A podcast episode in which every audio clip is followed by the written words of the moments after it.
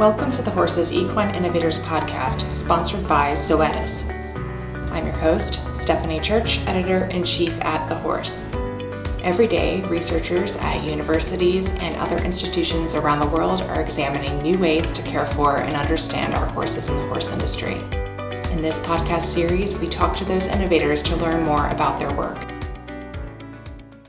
As horse owners, we have our rhythms and routines around the barn. There's a certain way we fill the water buckets, a particular method we use to distribute the hay. But why do we do farm chores the way we do them? And could we and our horses benefit from changing our approaches? Our guest for this episode is Dr. Steve Higgins of the University of Kentucky. Dr. Higgins is the Director of Animal and Environmental Compliance for the University of Kentucky's Agricultural Experiment Station here in Lexington. Welcome, Dr. Higgins. Thank you for joining us today. Thank you for the invitation.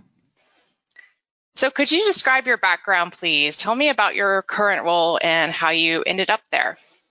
I am the Director of Animal and Environmental Compliance for the College of Agriculture. I kind of um, created this niche position um, by trying to solve problems on our farm. I got on some committees and and the faculty were, you know, kind of arguing with each other about certain things. And so I had a uh, an analytical mind, and I was able to communicate with animal scientists and bridge the gap between them and engineers. And so I was able to um, um, solve problems for the college. And then that kind of spilled over into, you know, other people found out that I was doing it, and then they wanted me to come out to their farms and stuff like that. And so I do a little bit of that, but mostly my job is to just um, look at things differently and solve problems for the College of Agriculture on our experiment station farms.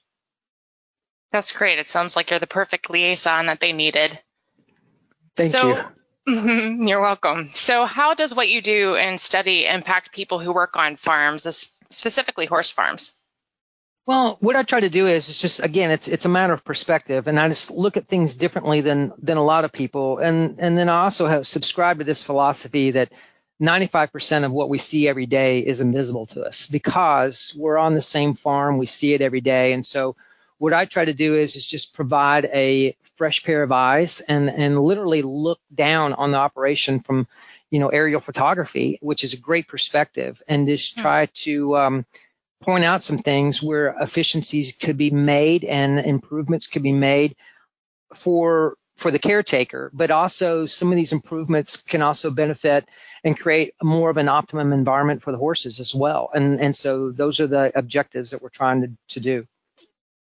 I've seen an aerial photo of the farm where I keep my horse out towards Georgetown, and I think she has that aerial photo to plan kind of um, soil testing and things like that. But I wonder if they've looked at it for efficiencies. That's that's pretty interesting. So each farm is kind of like a, a challenge for you then every farm, and I mean every farm is different from the standpoint of the shape of the farm, where things are located, everything from fences to gates to roads to barns, facilities, where the waters are, um, and, and, and if you really want to look at those efficiencies from from an aerial standpoint, you actually just actually just kind of draw lines as far as where am I going? I'm going from here to there, and then you measure those distances and then you look at it as far as like, okay, how can I cut that distance out? How can I eliminate steps? That's great. Thank you. What would you say our biggest obstacles are to changing the way we manage horse farms? Um, the biggest obstacle for changing things is um, is the lack of ability to change. Well, as mm-hmm. as human beings, we just do not like change. We don't like to, uh, you know, accept change. And in order for you to change something, in order for you to to uh, bust that resistance to that change, what you have to do is is you have to be dissatisfied with what you see. And so I got this equation. So you have to be you have to be dissatisfied, and then you have to have a vision of what things can be, and then you have to make the first steps to to implement that vision. So it's it's dissatisfaction times vision times first steps. And if those if you if that product is not is not greater than resistance, then you're not going to change anything. And if any any one of those things is zero, then you're not going to change anything because that that's, that hmm. function is zero. So that's why that's my biggest challenge is is people don't want to change, and I think you need to change. You need to embrace it, and you need to think about how you can change some things and make things better. So let's talk about a few of those things that might be causing dissatisfaction around the barn. Okay. Uh, we're going to unpack this topic a little differently than we have the others in our series because you are such a problem solver um, out there practically and on the farm. So I'm going to list a problem or even just a common annoyance that we might have around horse farms, and I'd be interested to hear how you might look at the problem differently. Okay. So right now it's hay season around here. Last night I went for a ride and there was actually somebody cutting hay in the field beside me. Um, if you manage a farm, you are moving hay a lot. So, what is your vantage point on hay logistics around the horse farm? How are we doing it wrong, and how could we be doing it better? So, when I look at a horse farm, I, I would normally I would ask people what your job is, and uh, what do you think your job is? And people always look at me with this like crazy look of what do you mean? And I'm like, no, really, what what is your job? And they they would basically say something like maybe like raising horses, which is you know mm-hmm. very generic. And what I would want you to do is just drill down even further. I mean, what is your actual job? So in my opinion, your actual job is is moving things. That's all you do all day long. You know, you you hop in the truck, you go to the store, you get products, you bring it back, you unload it, you stack it, you store it. Eventually from there, you move it again. You know, you put bedding in a stall, you take the bedding out of the stall. You're moving water. You need to move air in the building. You need got to move the horses, equipment, yourself, so on and so forth. So if that catches people off guard, then that's a cue, okay? Because what do we know about material management? The other thing that should be a cue is is if you don't know what your job is, it's kind of hard to do it, you know, from if you step mm-hmm. back. So the whole thing with like the hay situation is is one is you want to reduce the number of distance, the distance that you're actually traveling from the point of production to you get that hay in front of that horse's mouth. And so you want to reduce those distances. You want to reduce how many times you pick it up and move it. I've been on farms where they moved hay several miles on the farm and maybe picked it up and moved it six times before it oh, actually wow. got in front of the animal. So, so you want to reduce that. You also, the first thing of, of moving anything is don't move it if you don't have to. And so, you know, animals are out and, uh, during the growing season, I mean, they're out in pastures and they're eating and they're, you know, they're grazing and they're feeding themselves. It's when we start feeding them that we create this drudgery for ourselves, but we also create drudgery for the horse as well. If we actually create mud when we go through, you know, like winter feeding seasons and stuff like that. So the other thing too is, is when you're moving hay, you need to move it in bulk. And sometimes we do this. I mean, it depends on the what we call the package. You know, is it a, is it a large round bale? Is it small squares? You know, that type mm-hmm. of thing. But eventually, what we're moving is is we're moving a small flake. And so again, you, you know, if you're going to move something, move it in bulk. And mm-hmm. um, so that helps out. And then, uh, uh but the distance is is probably the biggest thing. And also Another thing you want to do is, is reduce the wasting of that hay depending on how you feed it because the more you waste or the more uh, the animal wastes, then that's more material you have to move. And then when they waste the hay, then that's more for you to clean up. So if you can cut back on any and all of these things from steps to number of times you pick it up and move it to uh, the percentage of waste, depending on how you feed it, then you can gain some significant efficiencies that way what are some solutions that you have for wastage and like preventing wastage of hay? So the wastage of hay to me, and I, and this is this is across the board. Depending, I mean, it's not necessarily uh, just for horses. I mean, this is this is cattle, this is chickens, this is anything and everything. If you give an animal an opportunity, it will waste as much material fodder as it eats. You know, so that's a significant amount, mm-hmm. and a lot of that, in my opinion, is due to the design of the feeder. Um, typically animals are going to eat, say, as an example, 2% of their body weight, okay, in mm-hmm. forage. And so it's, so that's, that's a given that anything above that 2% is basically attributed to the type of feeder that you're using. And so what I try to do is particularly in like the cattle industry and, you know, and other, you know, chickens and so on and so forth, what you'll see is, is you'll see hay barriers is what we would call them, where basically what you want to do is, is you want the animal to stretch. And and if it stretches it has to go through more effort to eat. And then it's not inclined to waste as much. Case in point if you put uh, a hay flake basically in an, in a uh, in a net bag well then it's got to you know get its mm-hmm. muzzle you know in there to basically be able to get pieces and parts here and there Conversely, if you give it all of it, then then it you know, and it has free choice at it, then it might waste a whole lot of it, might pull a lot out. It's going to step on it. If it steps on it, it's not going to look at it twice, you know, and and those are the types of things that kind of lead to waste. So that the method that you feed, you know, the hay barrier is is a significant way of reducing waste. Okay, and we had actually had a conversation before this, and you had mentioned uh, design of hay, hay feeders for horse owners and how sometimes people will place those feeders like way out in the middle of a field where whereas you feel like maybe they should, would be better placed somewhere else. What are some of your so thoughts again, on that? Yeah, it's it's logistics, and so um, Okay, so you so you basically you're at you're at the barn or wherever the hay is stored, and you put this hay in the back of whatever it is. I mean, it could be it could be a round bale on the front of a tractor. You could be throwing a square bale in the back of the truck or an ATV or whatever. And then you're going to drive to this uh, wherever that horse is located in that pasture. And so then you're going to get to a gate and then you got to dismount that vehicle. You've got to open up the gate. You got to get back on the vehicle. You got to drive through. You got to get back off. You got to close the gate so you don't have any escapes. And then you're like, okay, where am I going to put this this you know this feed for them to eat it? And yeah, a lot of people put things like out in the centers. So they you know want animals to have a spatial distance between themselves so that they eat their own food and and maybe they you know they don't get to eat someone else's or run over real quick and get theirs after they eat theirs and stuff. So you want to put this separation in there. But mm-hmm. the way i look at it is is particularly in the wintertime I'll, we are tearing up our fields. Or horses can tear up a field and create a lot of mud and suck their shoes off and that type of thing. But if you actually look at it uh, in my opinion depending on what vehicle you're using we're doing more damage than the horses are as far as creating this mud, which is their area, and this drudgery. So uh, I've, I've done some what, what I call fence line feeding systems for, for, for cattle and stuff like that, which has really taken off because you don't have to go into the field. You don't have to open these gates and dismount vehicles and so on and so forth. You can set up a system where the animals are safe, where they've got you know clear access to the hay. Uh, you design a feed barrier that reduces the waste. You can put a roof over it if you want to conserve the hay.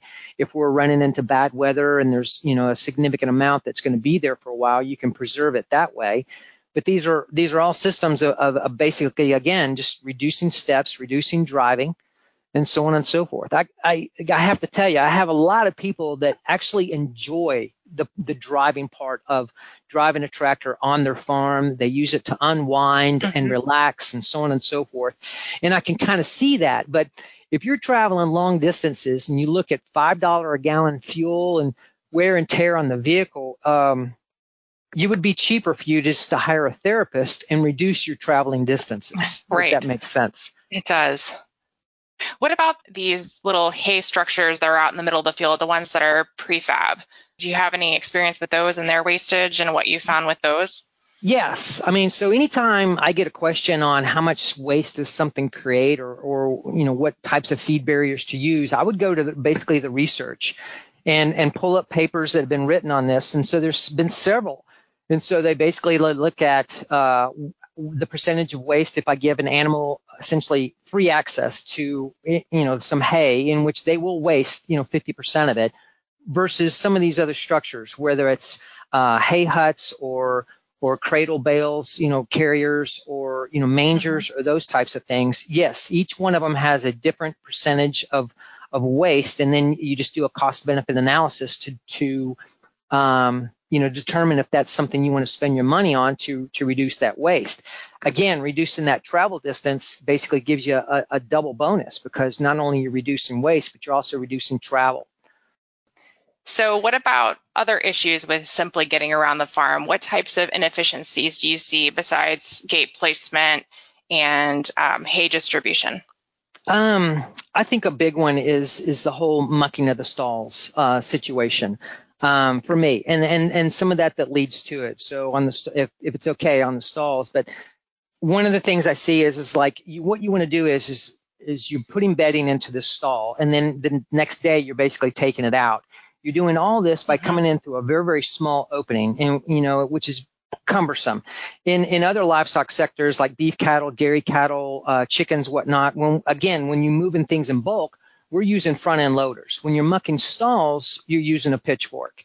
And so I look at that whole logistics of bringing in uh, hay and muck and and bedding into a stall is just chaos. The other thing that's in there is is the water that's in the stall. So we don't have a lot of separation between the corner where we feed and where we have the bucket of water, and so that can lead to problems as well. And on the bucket, if if you were to close your eyes and design the best housing system, you know, stall design for a horse, you would not put the water over over bedding because as animals drink, then basically they're going to spill it out and that's going to foul the bedding, which is more bedding that has to be removed.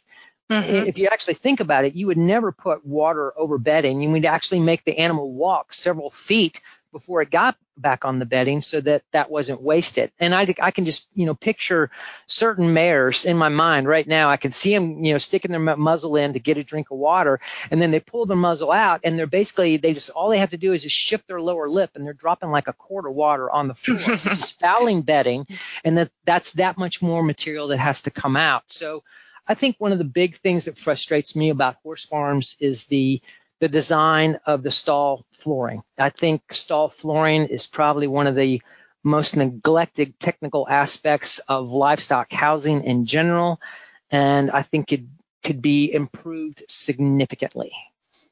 So how exactly? Yeah, what's the the approach that you would take to uh, the floor in a barn with your background in uh, other types of farming?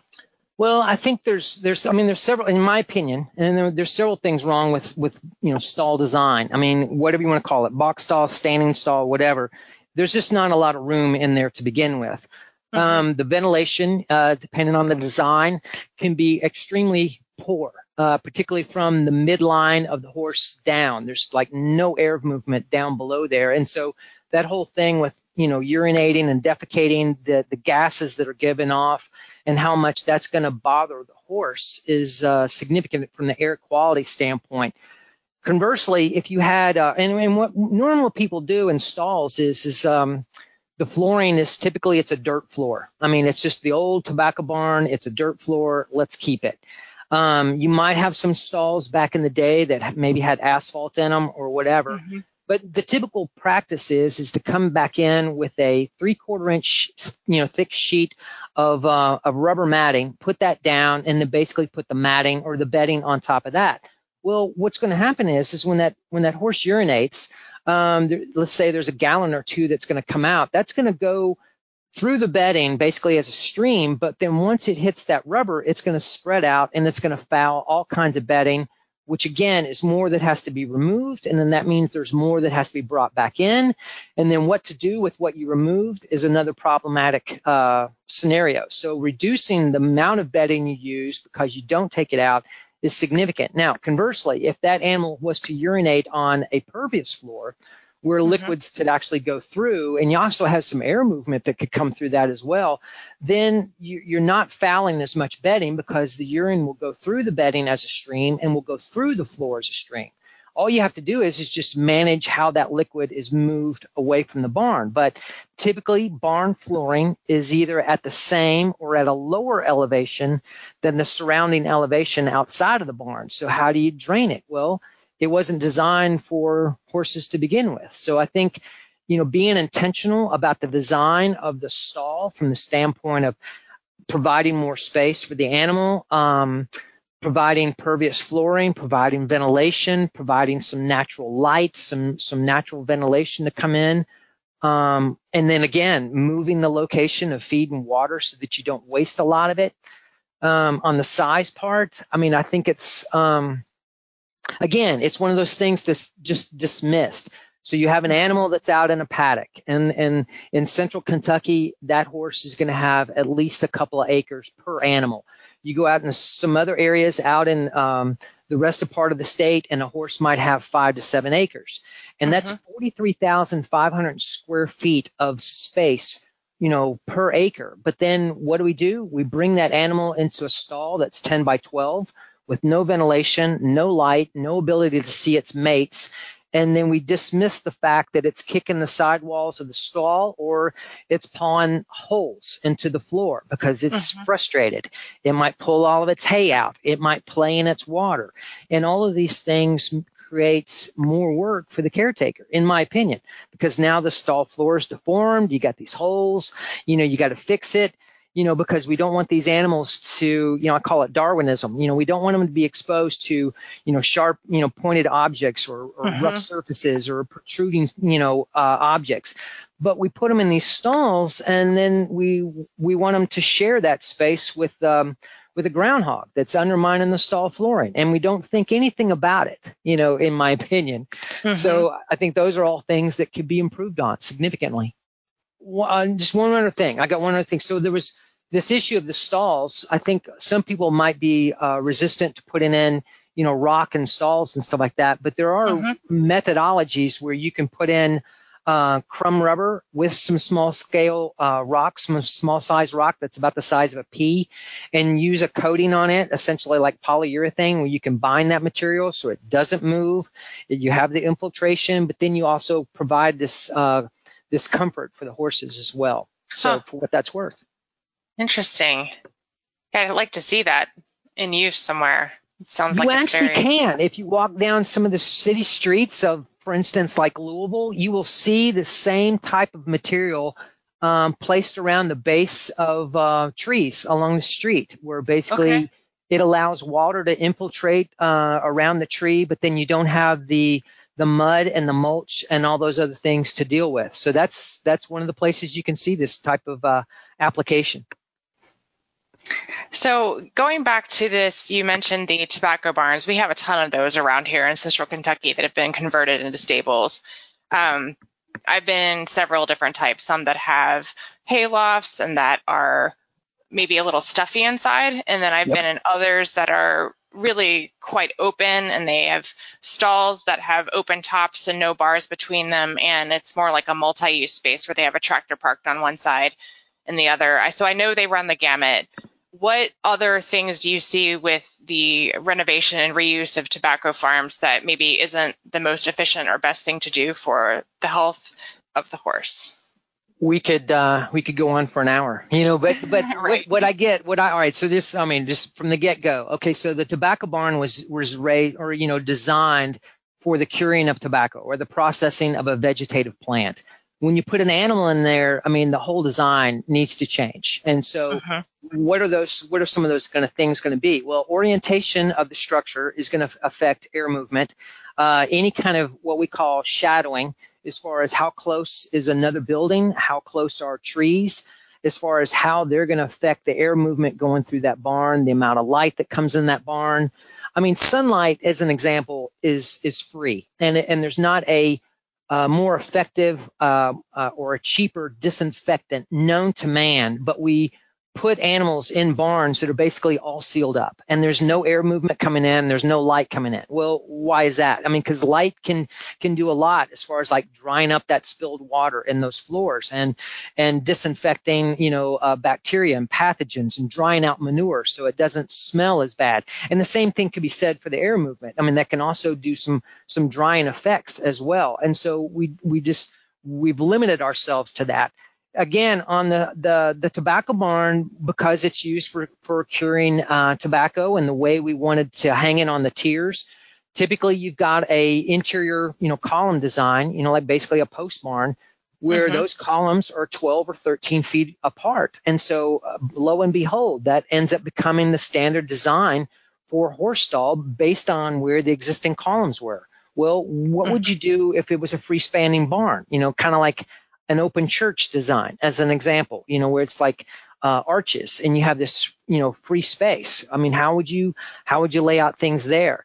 I think the the multi-purpose barn, like you were just describing, where you've got the openness, where you can have uh, other use of equipment in there. Um, that's a big thing too. Is is the equipment that we use and the equipment and barns or structures should complement one another. When you mm-hmm. have a structure where you can't pull in a tractor, well, that's just you've compromised the design right away. So mm-hmm. this this whole thing of being able to come in, being open, uh, is is a good thing. Now what do you do about dominant and submissive horses? Well, um, within maybe the, some of those columns, if you had an open design, you can put up uh, panels essentially that can be just boards going across, like you know four board rail fence, where you basically create an escape for a submissive horse to get away from a more of an alpha horse. And again, if they have more space, then you can eliminate a lot of um, of the frustrations, the behavioral frustrations that lead to some of this bad behavior. Mm-hmm. Yeah. My friends have this lovely tobacco barn that they converted about 20 years ago, maybe even longer, into a horse farm. And that's the one that has the tractor parked on one side and the RV parked on the other. And it also has like three stalls in there. Um, the horses aren't kept in there overnight or anything. It's more or less a place where they can come in, eat separately, uh, be tacked, things like that. And then also they have like an open area in the back that's like a run-in shed that works really nicely in the summer. Um, so what I'm saying is the tractor isn't parked in the same place where the horses are sleeping, which Correct. worries some people about like safety. No, no, no, no, that wouldn't happen. No, no, yeah, good, good point to bring up. Yes. So at the farm where I keep my horse, uh, he goes out for 16 hours a day at least, which I love, and he's so happy there, only spending a few hours each day inside. So most of his time out in the field, he has these two ginormous uh, run-in sheds that he can share with his buddies. Is there a way to efficiently manage a field that has a large run-in shed so that it's, you know, good for the environment, um, good for efficiencies, good for avoiding hay wastage, things like that? So, um, location in the structure is going to play a part into uh, how far you have to drive to go out and get to it. Again, you want to think about orientation of that structure from the standpoint of bringing in um, uh, prevailing winds, but also you want to bring in sunshine in the wintertime. Conversely, in the summertime, you want to exclude sunshine. So for me, the best orientation of a run-in shed is a um, southern opening um, mm-hmm. with maybe a smaller, um, maybe a, uh, an opening up along the top, along the, the vent or the or the soffit or the eave of the barn, so you can get some airflow coming in and also moving out. Typically, I would want those structures closed on the east and the west because the morning sunshine is going to make uh, an animal hot. Like on this morning, I mean, it was 90% humidity this morning. So mm. even though you might have what appears to be a cooler temperature, when you add in that humidity, you've got a really, really high what we call uh, heat index or, or, temperature humidity index. Mm-hmm. So, and conversely, uh, you want to close it off on the west side because you have a lower humidity in the afternoon but the but the sun is hotter or the air temperature is hotter. So closing off to the east and west is good for protecting animals when the sun is at a lower horizon and is basically perpendicular to them, which can really heat them up a lot. And then if you got an overhang over the the southern opening, then basically the sun doesn't come in in the summertime because it's at its peak, it's like at a 70 degree angle, so that protects the animals inside the barn. Conversely, in the wintertime, the sun is going to be at a lower elevation, probably about 30 degrees on the horizon, which allows that sunlight to come in the barn, dry out the flooring, so on and so forth. And then, yeah, there's the things of uh, of leveraging those buildings for um, feeding and watering. I like to um, actually um, fence in or uh, a run-in sh- shed structure to basically make it its own compound where you could uh, harden the surface with basically geotextile fabric and rock to make what we call an all-weather surface which mm-hmm. lends itself great for winter feeding, uh, for watering, for for winter feeding, for also capturing the animals. For uh, and then those the, that same structure could be used um, during the summer because I foresee that not only are we going to have these these uh, drought type situations and the heat that we have like right now where you need that shed to get these animals in to get them some some shade and also the air movement that goes through there but conversely, we're going to have deluges. We will have four inches coming down in several hours with mm-hmm. climate change and so on and so forth, where that hub or that facility, that fenced in um, run in shed could be used as a way of holding those horses off the pasture to let those pastures drain so that the animals aren't um, doing a slip and slide or doing a lot of um, pugging and, uh, right. and plowing of the field with their hooves, and which is going to destroy the grass. So yeah, they can be confined into like a run-in shed area for for overnight for a couple hours, whatever. Let that soil perk, let it drain, and then open the open the gates and, and turn them out.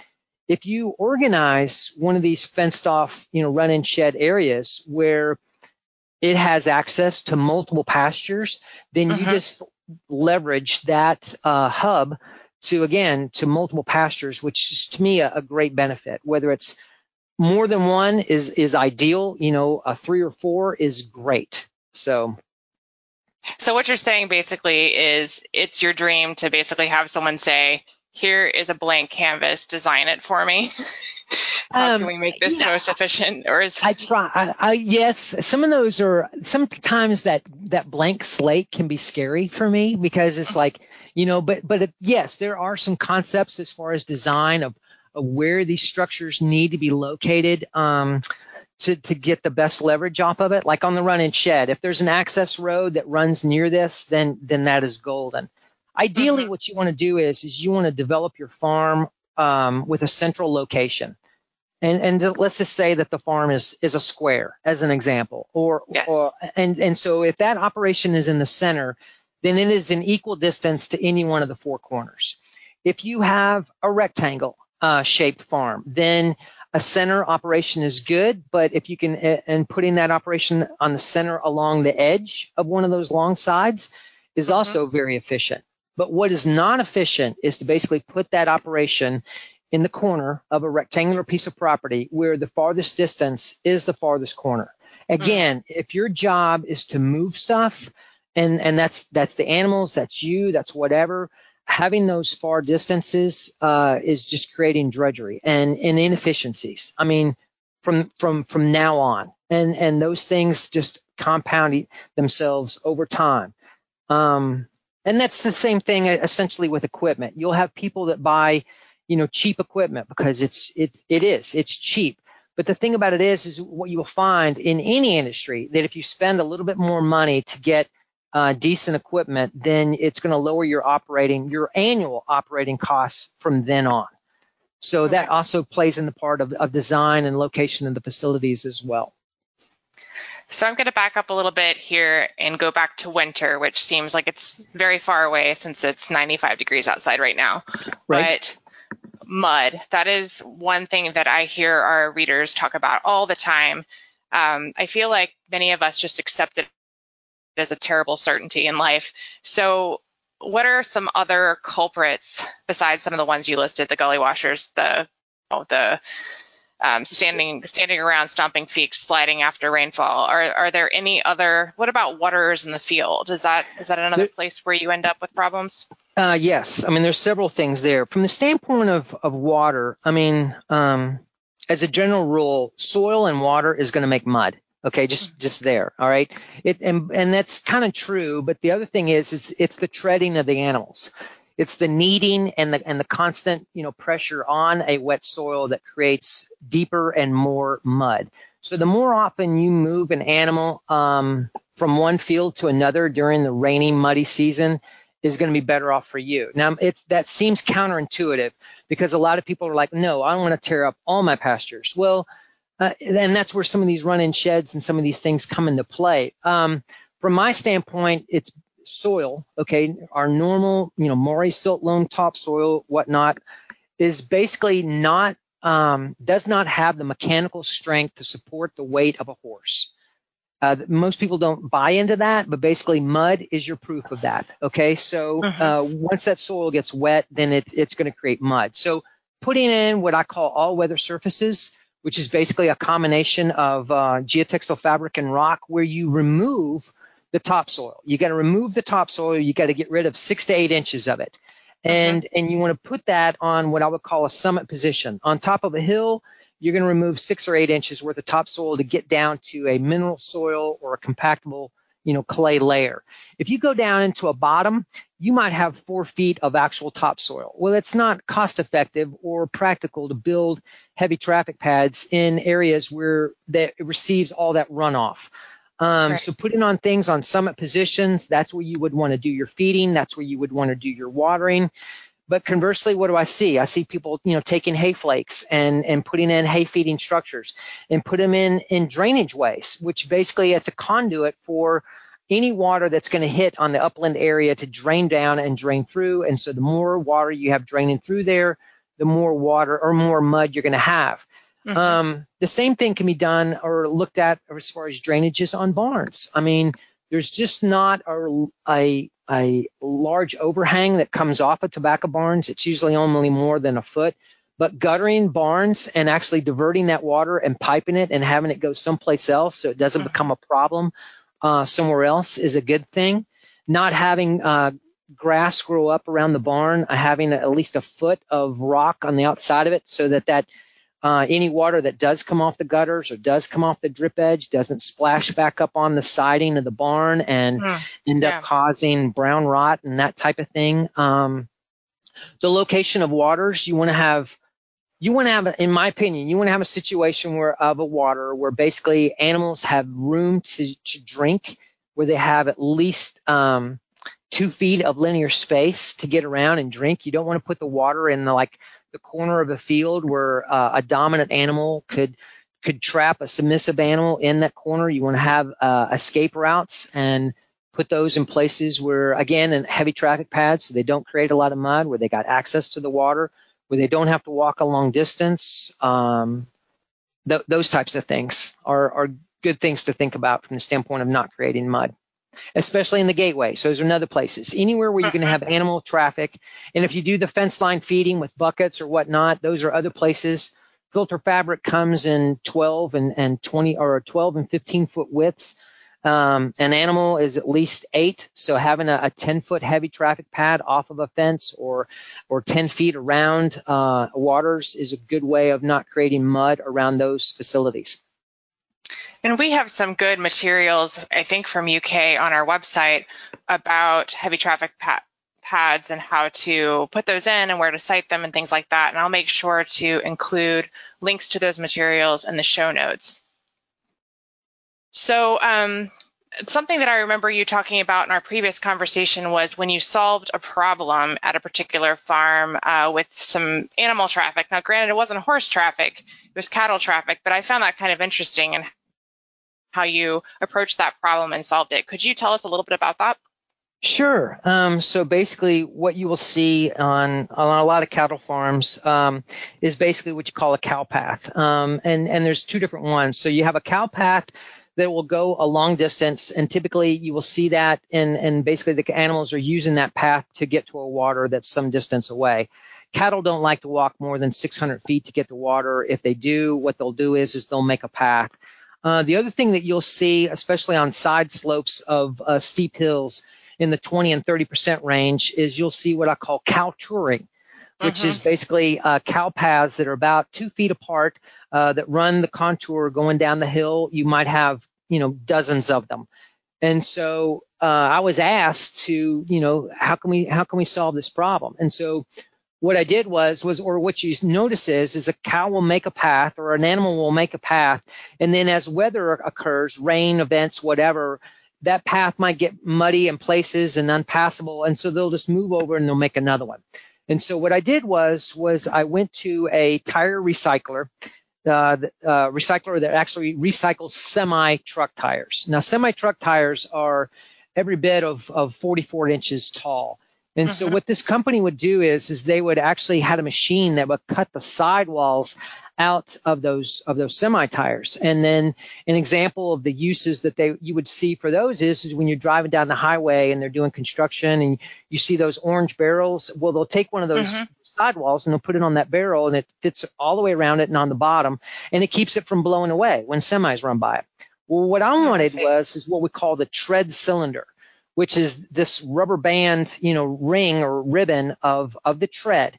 And so what I did was we got a, uh, a backhoe track hoe, you know, front end loader, but, or not a front end loader, but a backhoe track hoe bucket, which was probably about 36 inches wide. And we cut a notch, um, eight inches down into this, this, where this path was. And, and so I put down, I, I cut geotextile fabric to that width, the 36 inches, put that down on the bottom and just laid this semi uh, tire on that fabric and then came back with um, with rock and actually filled it in up to the top mm-hmm. of the mm-hmm. ring. So what you've got is is on erosion, particularly gully erosion. Gully erosion when it when it gets going or head cuts, when it gets going, it'll it'll cut all the way down as far as it wants to cut and mother nature wants to cut it and it will continue to climb up the hill until mother nature decides it wants to stop which is it just doesn't mm-hmm. and so that that gully erosion is basically dictated by by two things. One is is is the area vegetated or not, and what is the slope length and the slope degree. Well, the slope length when you put in these semi truck tires, the slope length becomes 44 inches. Okay, so you can't get this head cutting starting because if there is some start that occurs within the rock within the tire, it's got to go over that rubber ring and start it again. So it, it's already it's already terminated. So you don't get erosion coming from these areas. And animals are not dumb. I mean, they they're very efficient at what they do. So they don't like to walk through tall grass that's going to rub on their legs and slow them down, or they don't want to walk in mud that's going to add to their weight and be slippery and slidey and, and you know create drudgery because they have to pull that, you know, that suction of that, you know, the hoof back out. So when you mm-hmm. create these paths, then they stay right on it. And and and 36 inches wide is perfect for them. So when it comes to inclement weather and and whatnot, this is this is where they'll be. So I did a couple of runs of a couple of hundred feet, you know, especially trying to climb up steep slopes so that these animals could get up on top of the hill to eat and drink and uh, it, it solved the problem. And it's very cheap. And you're basically recycling tires and it's just and it's just rock. Now the rock that i use uh, this is a good point. For any any application is pretty much going to be what i call dense grade aggregate or dga it is a combination of various size rock diameters uh, what we call 57s plus rock chips and dust. What you want and that's the material that i want. And the more dust it has the better it is going to be able to lock that angular aggregate together. What I see on a lot of horse farms is, is this um, use of what I call class I sand, which is basically it's rock chips. Uh-huh. You get that material on any slope more than 1%, it is going to erode, it is going to move off, and it's going to get deposited at the bottom of that slope. And so I typically don't recommend using that. Uh, I go with the DGA, I get it wet, I compact it and uh, I add w- more water to it, even more than what I think it needs. And, and when you get it compacted like that, when it dries and cures, it's almost going to be as hard as concrete. But that's a good material to use. Now, when I talk to a lot of horse farm owners, they don't like rock because it, you know, the small stuff gets impacted, you know, in the frog and you got to chip it out. And they're concerned that larger stones like 57s and things like that is going to bruise, you know, the, the yeah. hoof and stuff like that but there is no way, in my opinion, or not an easy, cheaper way to get away from mud than using dense grade aggregate and geotextile fabric. If you don't use the fabric, that rock will end up in China. And, and you also have to cut a notch and again, remove that topsoil because it has no strength. And by cutting into the soil, now you're using the sidewalls of, of that soil to actually hold that rock into place. If I go mm-hmm. outside on top of the grass and just throw the fabric down on top of the grass and throw the rock up on top there, it's going to get scattered to the four winds. You you just wasted an effort because it will not stay together. And so that's to me that's the proper way of installing these pads to get some longevity out of them. Now, most heavy, heavy truck pads probably depending on their use um, might not last as long as you want them mm-hmm. to. But again, adding in some of these um, other materials like the the semi tires or or, or some of the plastic grid materials or so on and so forth are ways of extending the lifespan of, of those heavy traffic pad areas. So I have a quick question about the tires. Now, since the sidewalls were taken out of them, this is kind of an ignorant question, but are, is there still any of the metal in the tires at that point, or is it just rubber at that point? It's just the rubber. Okay, that's cool. Or have you made this application with the tires and a horse property yet? No, I have not. No. It'd be kind of I interesting. Haven't. See how it would go. The thing about it is, I mean, the, the best way of describing what, what's going on um, is just basically looking at, at, at highway pavement. So you're you're mm-hmm. running down I-75, 64, whatever it is, and you will notice that your your truck tires are basically sitting in two troughs. Okay. Mm-hmm. So what's happened is is that pavement is basically it's deformed and and from the weight of your vehicle and semis and whatnot. And so it is basically there's been this lateral pressure that pushed that pavement and the rock underlayment underneath of it out to the left and the right. And in some cases, it'll actually creep up, you know, on the sides and you got these ridges. That's the same thing with, with the paths that horses do. Okay.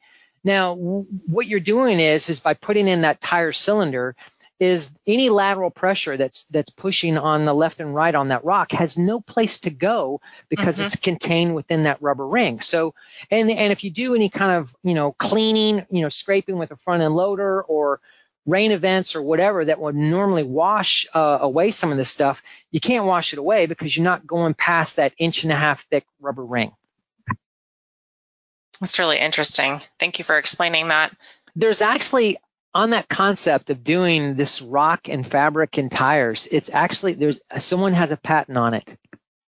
Okay. If you can believe that. It's actually called mechanical concrete. Oh, interesting.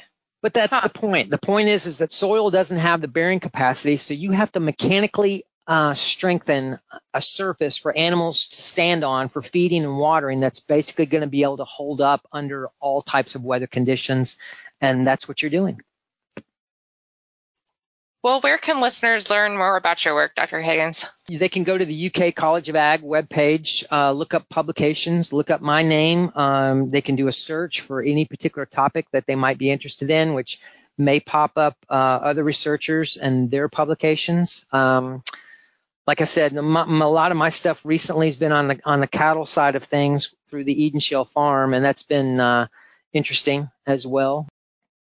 Well, thank you. You've given us a lot of, to think about and consider for our farms.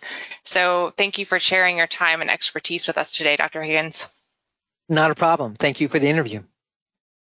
I also want to thank our sponsor, Zoetis. For more from the horse, visit thehorse.com, sign up for our newsletters, or look for Ask the Horse Live wherever you listen to your favorite podcast. If you like this podcast, please do all the things you would do to support it. Rate, subscribe, review, and share it with your friends. Please join us next time as we talk with the horse industry equine innovators.